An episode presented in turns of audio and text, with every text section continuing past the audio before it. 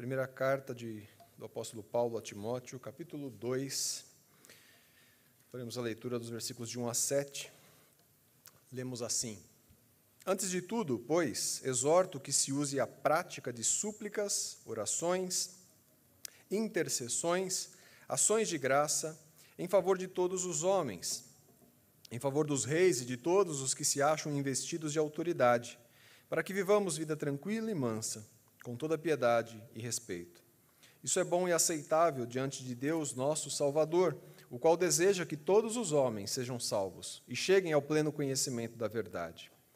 Porquanto há um só Deus e um só mediador entre Deus e os homens, Cristo Jesus, homem, o qual a si mesmo se deu em resgate por todos, testemunho que se deve prestar em tempos oportunos.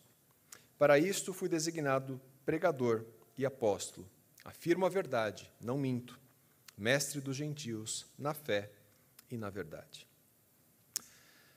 Senhor, nós lemos aqui a tua palavra, Senhor, e nós queremos mais uma vez, por meio do nosso único mediador, Jesus Cristo, rogar, ó Deus, a ti, que o Senhor ilumine as nossas mentes e os nossos corações.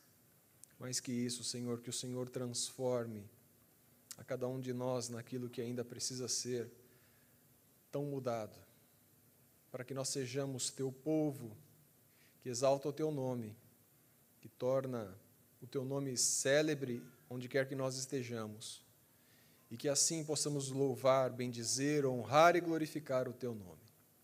Recebe, Senhor, de nós o nosso culto, mesmo imperfeito e limitado, por meio de Jesus Cristo, nosso Senhor, em nome de quem nós oramos. Amém. Meus irmãos, você por certo, vocês por certo já pensaram na, na diversidade que há na criação, não é? Já pensou na quantidade de flores, de cores, de animais, sejam os insetos ou os peixes? Volta e meia alguém diz que uma nova espécie foi identificada, coisas que nós nem sabemos que existem. E elas existem, mas nós ainda não sabemos que elas existem. Pensem tão somente na variedade de pessoas que existe no mundo, não é? Eu sempre pensei nisso, assim, né, desde no início da minha caminhada cristã, como, como Deus consegue ter essa criatividade de fazer pessoas tão diferentes, sempre singulares, sempre únicas. Pensem nos povos, que variedade de povos que existe no nosso planeta, culturas diferentes, povos com culturas que nos espantam. Algumas são estranhas, outras são realmente terríveis, com práticas que não deveriam existir. Diante de tudo isso, você já parou para pensar por que, que a graça de Deus foi cair justamente sobre você? Esse poder transformador que nós cantamos e ouvimos foi e alcançou você que está aqui. No meio de tanta gente, no meio de tantos povos, tantos países, tantas nações, tantas culturas, você foi escolhido para se tornar povo de Deus. E quando a gente pensa nisso, reflete sobre isso, talvez, e aí a gente olhe e, e veja o contraste de culturas, de povos, de práticas, de hábitos entre tantas pessoas diferentes no mundo, muitas vezes nós chegamos a, às vezes, pensar que alguns de fato não merecem essa graça. Não merecem mesmo. Ninguém merece. Nem nós merecemos. Mas nós, às vezes, fazemos esse julgamento com base naquilo que nós vemos, observamos, ouvimos, testemunhamos. E aí nós dizemos: não, esses, essas pessoas não, não merecem isso.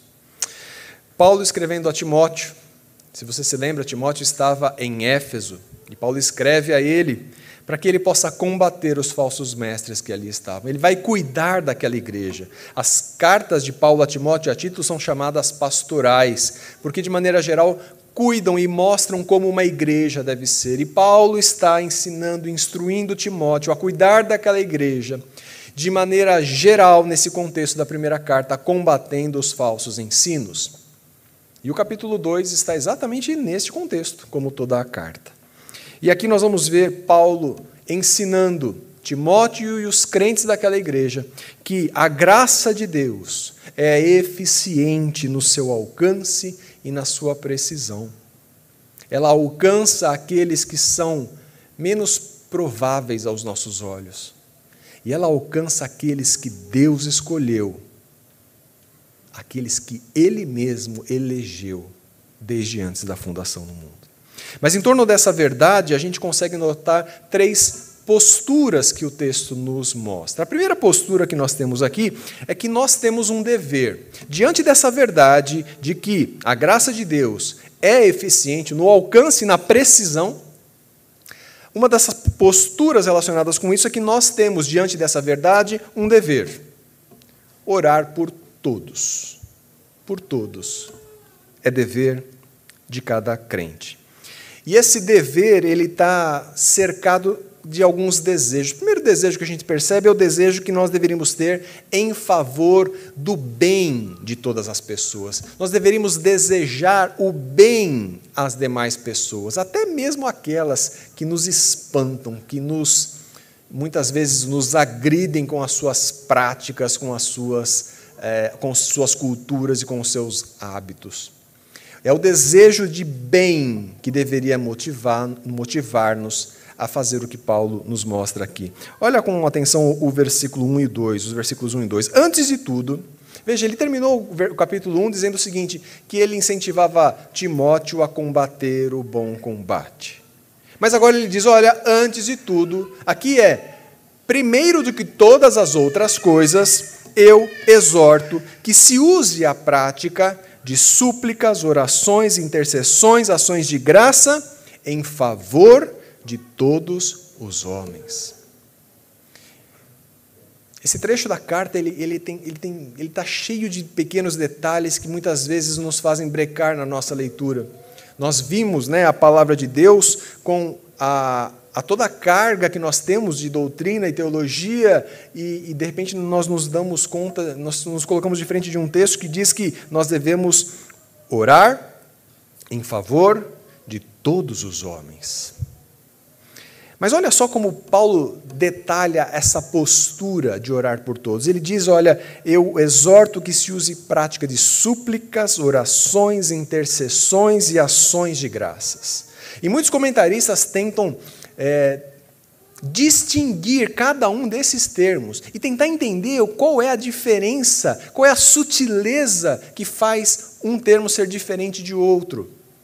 Mas grande parte deles concorda que Paulo não está preocupado com essas, essas minúcias nem esses detalhes, mas ele está interessado em mostrar a necessidade que o povo de Deus tem de quaisquer que sejam as suas orações, quaisquer tipos de orações que sejam, que sejam feitas sempre, lembrando, em favor de todos os homens. Alguns vão dizer que a palavra súplica aqui significa aqueles pedidos por necessidades específicas. Você suplica por algo de maneira bastante é, característica.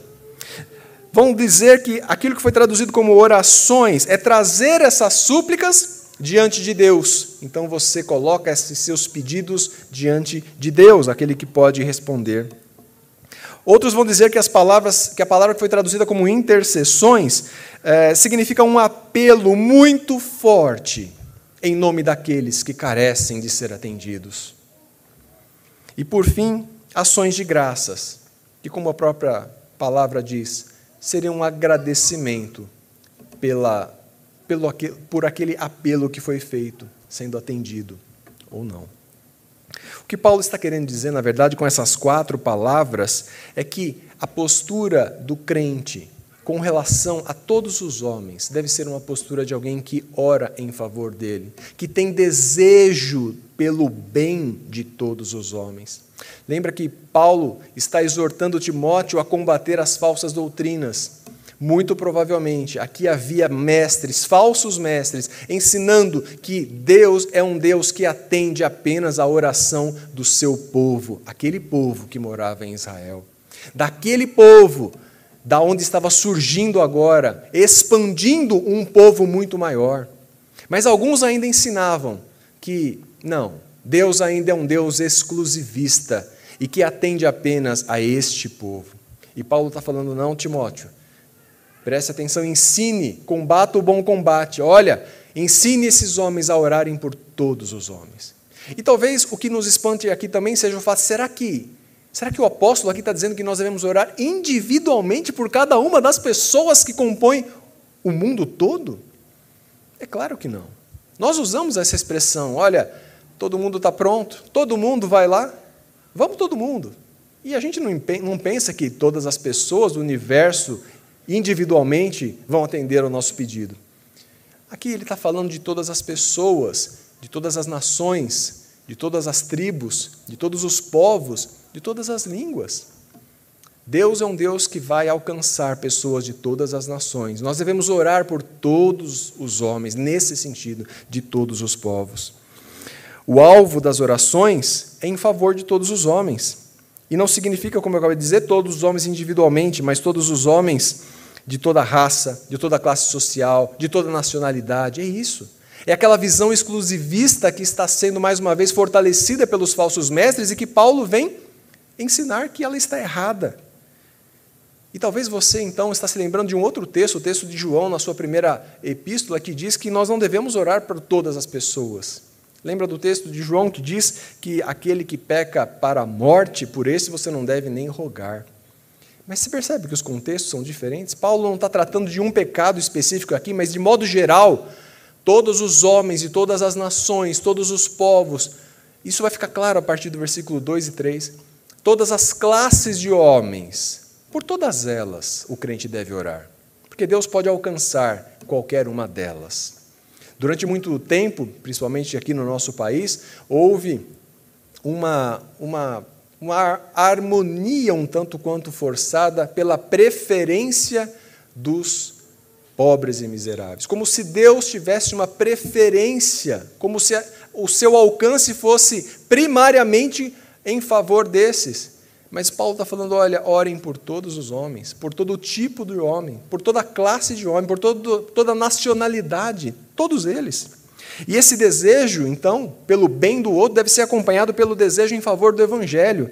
Ele termina o versículo 2 dizendo: Para que vivamos uma vida tranquila e mansa, com toda piedade e respeito. Meus irmãos, o apelo de Paulo aqui não é para que nós possamos viver a nossa aposentadoria de maneira tranquila, sem produzir nada, sem fazer nada, mas viver uma vida mansa, no sentido de descansar na rede e, e ganhar na loteria. Não é disso que ele está falando. O foco de Paulo aqui é para que nós vivemos uma vida tranquila e mansa. Tranquila tem um aspecto de algo externo, ou seja, que a nossa comunidade, a nossa sociedade não tenha turbulências, que nós possamos viver num, num ambiente tranquilo, num, num momento de paz. E o termo seguinte, uma vida mansa, diz respeito aos aspectos internos, que nós tenhamos paz, que nós tenhamos mansidão dentro de nós. E assim, meus irmãos, nós, como crentes, poderemos viver uma vida com toda piedade. Percebe o que ele está pedindo em favor do, de, de condições plenas, boas, favoráveis à promulgação, à proclamação do Evangelho.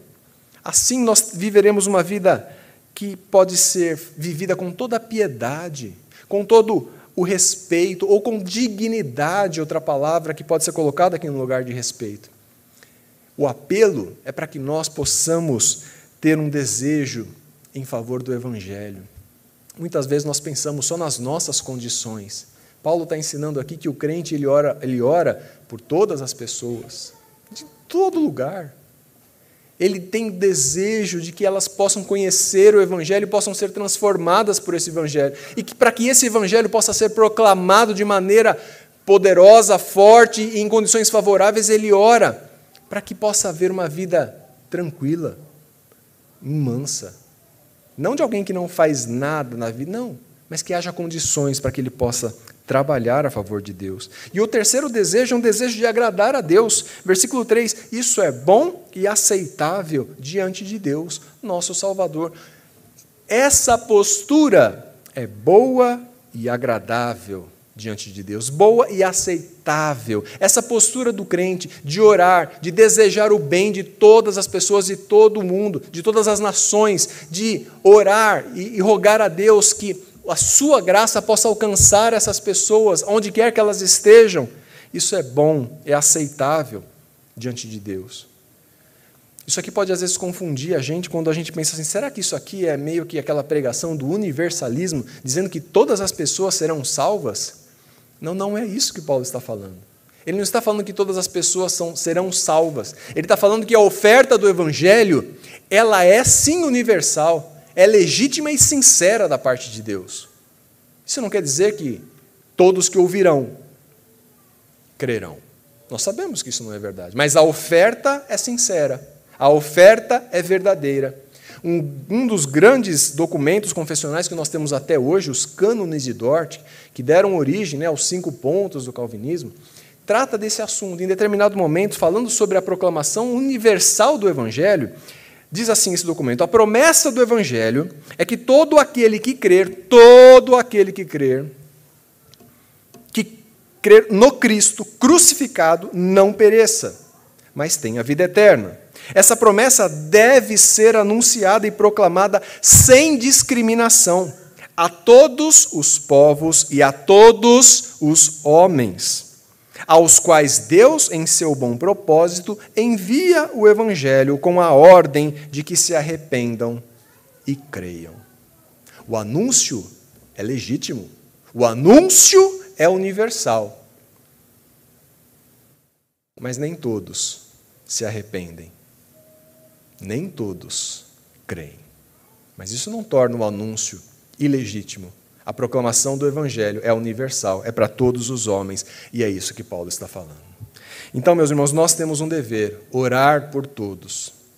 Em que sentido? Para que todos possam responder com arrependimento e fé. Se vão responder ou não é outra questão, não nos cabe saber nem decidir sobre isso. O nosso dever, diante do, da verdade que a graça de Deus é eficiente no alcance e na precisão, o nosso dever diante disso é orar para que a vontade de Deus seja feita, para que essas pessoas possam ouvir e responder com arrependimento e fé ao chamado que Deus faz. Mas tem uma outra postura que Paulo apresenta diante dessa verdade, é a postura do próprio Deus. Ele vai dizer que Deus não é Deus de uma só nação. Ele diz isso no versículo 4: O qual, se referindo a Deus, deseja que todos os homens sejam salvos e cheguem ao pleno conhecimento da verdade. De novo, aqui ele não está falando de que todos os homens individualmente, mas de que homens de todas as nações, de todos os povos, de todos os continentes, de todas as línguas, que todos os homens sejam salvos. O desejo é que esse evangelho seja o alcance de Deus em meio a todos os povos. Em nenhum outro lugar nós, nós podemos. essa, essa tentativa de fazer esse versículo ser uma salvação universal não é suportada por nenhum outro texto das Escrituras. Então, o todo aqui é naquele mesmo sentido, de orar por todos os homens. É todos individualmente? Não, não seria possível fazer isso. Aqui, Deus deseja, Deus tem um propósito, Deus tem um objetivo, Deus tem um fim de que homens de todas as nações sejam, sejam alcançados por essa graça. E isso é verdade, nós vemos isso já no Antigo Testamento. Nós lemos um texto falando da consagração do templo, onde Salomão diz que aquele templo, aquele local vai servir para que os outros, para que todos os outros povos da terra, terra conheçam o nome do Senhor. Saibam que Yahvé é Deus. Percebe? Todos os homens, todos eles haveriam de, de crer? Não mas todos os homens conheceriam quem é o Senhor. Lá em Isaías 42, o capítulo de Isaías que fala sobre o servo, sobre o Messias, o profeta diz assim: Assim diz Deus, o Senhor que criou os céus e estendeu, formou a terra e a tudo quanto produz, que dá fôlego de vida ao povo que nela está e o espírito aos que andam nela. Eu, o Senhor, te chamei em justiça, tomar-te-ei pela mão e te guardarei te farei mediador da aliança com o povo e luz para os gentios, para abrires os olhos aos cegos, para tirares da prisão o cativo e do cárcere os que jazem em trevas. Você percebe que sempre foi plano de Deus, sempre esteve em meio aos seus desígnios, aos seus propósitos, que todos os povos pudessem vir e adorar ao Deus verdadeiro. Falando ao Messias, ele diz isso: Olha, eu te farei mediador do povo, te farei luz para os gentios. Eles virão, eles ouvirão. Todos, todos os homens sem distinção? Não. Mas todos os homens, no sentido de homens de todas as nações, de todos os povos. Aí sim. E essa verdade foi reforçada depois do Novo Testamento de maneira muito mais clara. O Novo Testamento é assim, ele lança luz sobre aquilo que no Antigo estava de, um pouco obscuro para nós ainda e para o povo da antiga aliança. Escrevendo aos Romanos, o próprio Paulo vai dizer: É porventura Deus somente dos judeus? Não é também dos gentios? Sim, também dos gentios, visto que Deus é um só, o qual justificará por fé o circunciso e, mediante a fé, o incircunciso. Veja, é, essa é a mesma verdade que foi profetizada por, por Isaías, que foi, é, que foi proclamada por Salomão na sua oração. Deus é Deus de todos os povos. Isso significa que não existe uma nação cujo Deus, cujo uma, uma nação que, que Deus não possa ser o seu Deus, que Deus não salve pessoas daquela nação. Não existe um Deus para uma nação específica, é o Senhor. Aqui, quando nós lemos Isaías falando, é o Senhor que criou os céus e os estendeu, que formou a terra e tudo quanto produz. É, é um só Deus. Ele é Deus de todas as nações. E se alguém quer, se alguém busca salvação, não deve buscar em nenhum outro a não ser nesse Deus. É disso que Paulo está falando, é isso que ele está reforçando: que Deus não é Deus de uma só nação, mas Ele é Deus de todas as nações. E ele também complementa, ele fala: Deus é o único Deus do seu povo. Então, o seu povo, o povo de Deus, não deve procurar outros deuses, mas só um. E ele deixa isso claro no versículo 5: Porquanto há um só Deus e um só mediador entre Deus e os homens, Cristo Jesus, homem, o qual a si mesmo se deu em resgate por todos. E aqui vem o todos de novo. Você percebe como esse trecho né, da, Paula, da, da carta de Paulo a Timóteo ele está cheio da palavra todos, todos, todos, todos. Mas tudo isso está dentro do mesmo contexto o contexto de homens, de reis, de homens com autoridade. Percebe as classes, como ele mesmo falou isso, né? Vocês devem orar por todos, todos os homens, todos os reis, todos aqueles que têm autoridade. E aqui ele diz de novo: há um só Deus e um só mediador entre Deus e os homens, Cristo Jesus, homem o qual a si mesmo se deu em resgate por todos, testemunho que se deve prestar em tempos oportunos. Meus irmãos, não há outra opção para nenhum povo. A única opção que há de salvação é o Deus de Israel. Porque só há um, há um só Deus. E há um só mediador entre Deus e os homens: Cristo Jesus, homem. Você percebe pela resposta de Paulo quais eram os ataques desses falsos mestres. Olha, Deus não é Deus de todos os povos, não. Esse Deus aqui é Deus só de Israel. Aliás, esse Deus aqui, ele é Deus, ele não é homem. E Paulo vai dizer: é Cristo Jesus, homem. Ele é o único mediador entre Deus e os homens. Paulo, quando escreve aos Coríntios, ele, ele deixa claro isso: que não há outro Deus. O que são aqueles outros que são chamados de deuses, senão ídolos. E ele diz o seguinte: sabemos que o ídolo de si mesmo nada é no mundo, e que não há senão um só Deus. Porque ainda aqui há também alguns que se chamem deuses, quer no céu ou sobre a terra, como há muitos deuses e muitos senhores, todavia para nós há um só Deus, o Pai, de quem são todas as coisas e para quem existimos, e um só Senhor, Jesus Cristo, pelo qual são todas as coisas e nós também por ele. Há um só Senhor, há um só Deus. É isso que ele está falando para Timóteo. Não há um Deus para cada nação. Não há alguém pelo qual algum povo possa buscar salvação, porque só há um mediador entre Deus e os homens, Cristo Jesus, que veio como homem. Somente o único e verdadeiro Deus pode ser salvador de homens de todos os países, de todas as culturas. Escrevendo aos Coríntios, ele diz: Porque num só Espírito fomos todos batizados num corpo, quer judeus, quer gregos, quer escravos, quer livres, e a todos nos foi dado beber de um só Espírito.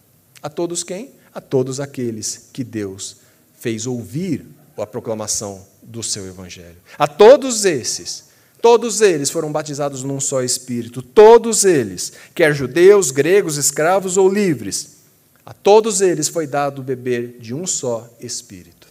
É um só povo, é um só Deus a nossa confissão de fé, falando sobre o fato de haver apenas um único mediador, diz o seguinte: O Senhor Jesus, pela sua perfeita obediência e pelo sacrifício de si mesmo, sacrifício que pelo eterno Espírito ele ofereceu a Deus uma só vez, satisfez plenamente a justiça do Pai. E para todos aqueles que o Pai lhe deu, adquiriu não só a reconciliação, como também uma herança perdurável no reino dos céus.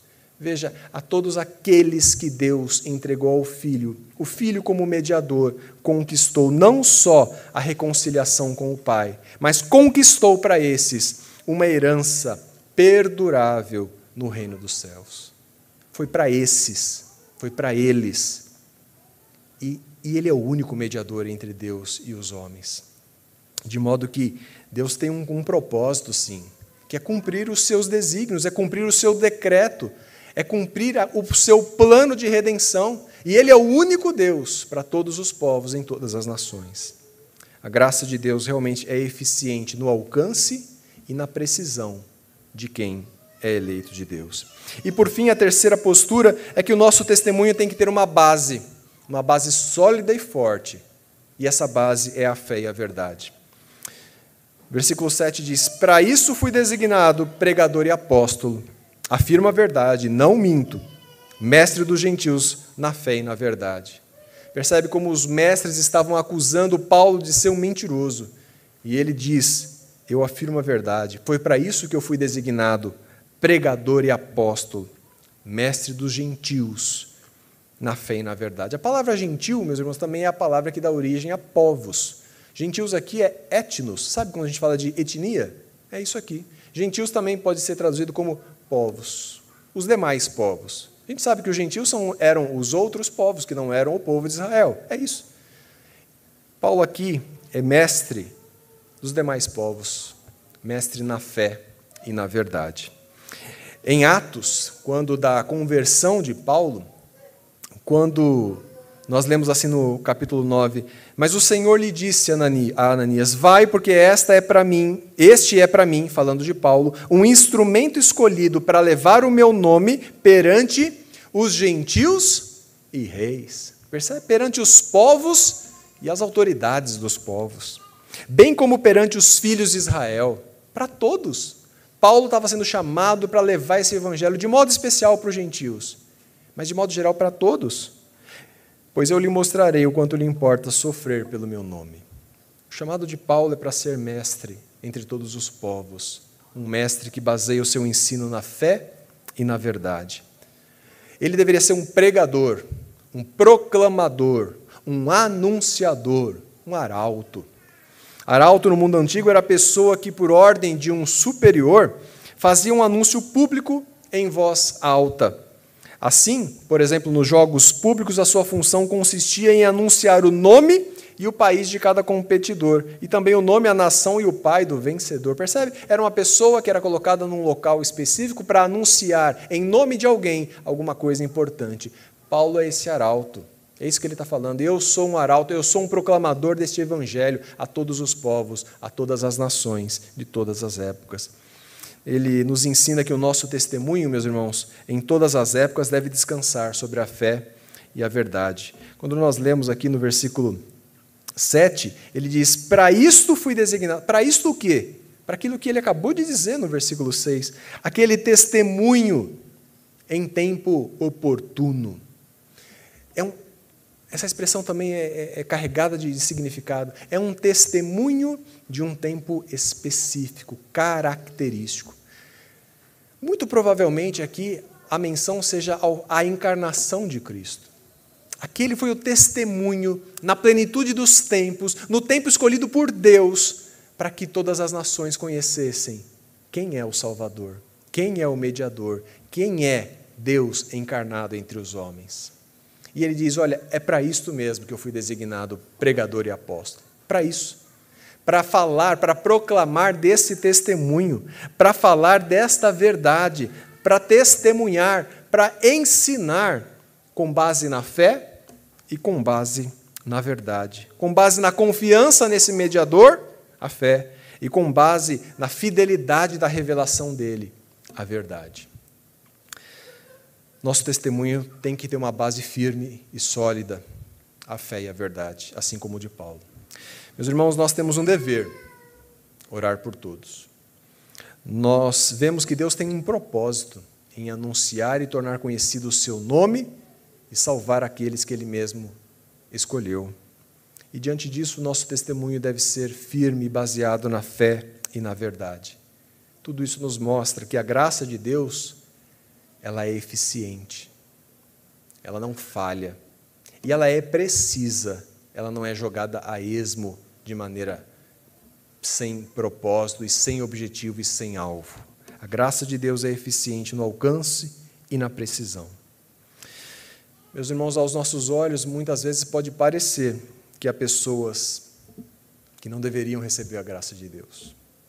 E elas não deveriam mesmo. E nem nós deveríamos. Ninguém deveria. Mas a graça de Deus é eficiente e surpreendente. Alcança aqueles que Deus assim quis. Alcança aqueles que são menos prováveis aos nossos olhos você já deve ter se surpreendido com a conversão de alguém. E depois de muito tempo alguém pergunta assim: Mas, mas ele se converteu mesmo? Você fala: Mas se converteu mesmo. A graça de Deus é surpreendente, é eficiente no alcance e na precisão de quem Deus quer. O favor de Deus em nos salvar não é algo, que ele deve, deve a alguns e a outros, não. Ele não deve a ninguém. É graça, é favor.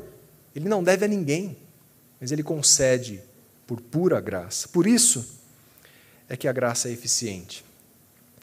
Para você que já foi alcançado por essa graça, não siga os seus instintos ou as impressões do seu coração todas as vezes, não, com relação às coisas relacionadas com a salvação. Confie na graça de Deus. Ela é eficiente muito mais do que o nosso coração e as nossas impressões. Tenha o seu testemunho baseado na fé e na verdade da palavra de Deus e confie que Deus cumpre os seus desígnios. O que cabe a você e a mim é orarmos e pedir que essa graça alcance aqueles que hoje não a têm. Para você que eventualmente entende que ainda não foi alcançado por essa graça, você não está longe demais para que Deus não alcance. Você não está fora dos limites do poder, do alcance da graça de Deus. A mensagem e a oferta do Evangelho é genuína e verdadeira. Você deve arrepender-se e crer no Filho de Deus, Jesus Cristo, homem, o único mediador entre Deus e os homens. Essa oferta é genuína, é verdadeira e é universal. Meus irmãos, essa é a graça de Deus, eficiente no alcance e na precisão. Esse é o nosso Salvador, esse é o nosso Redentor, que salva, que nos resgata pelo poder do nosso Deus.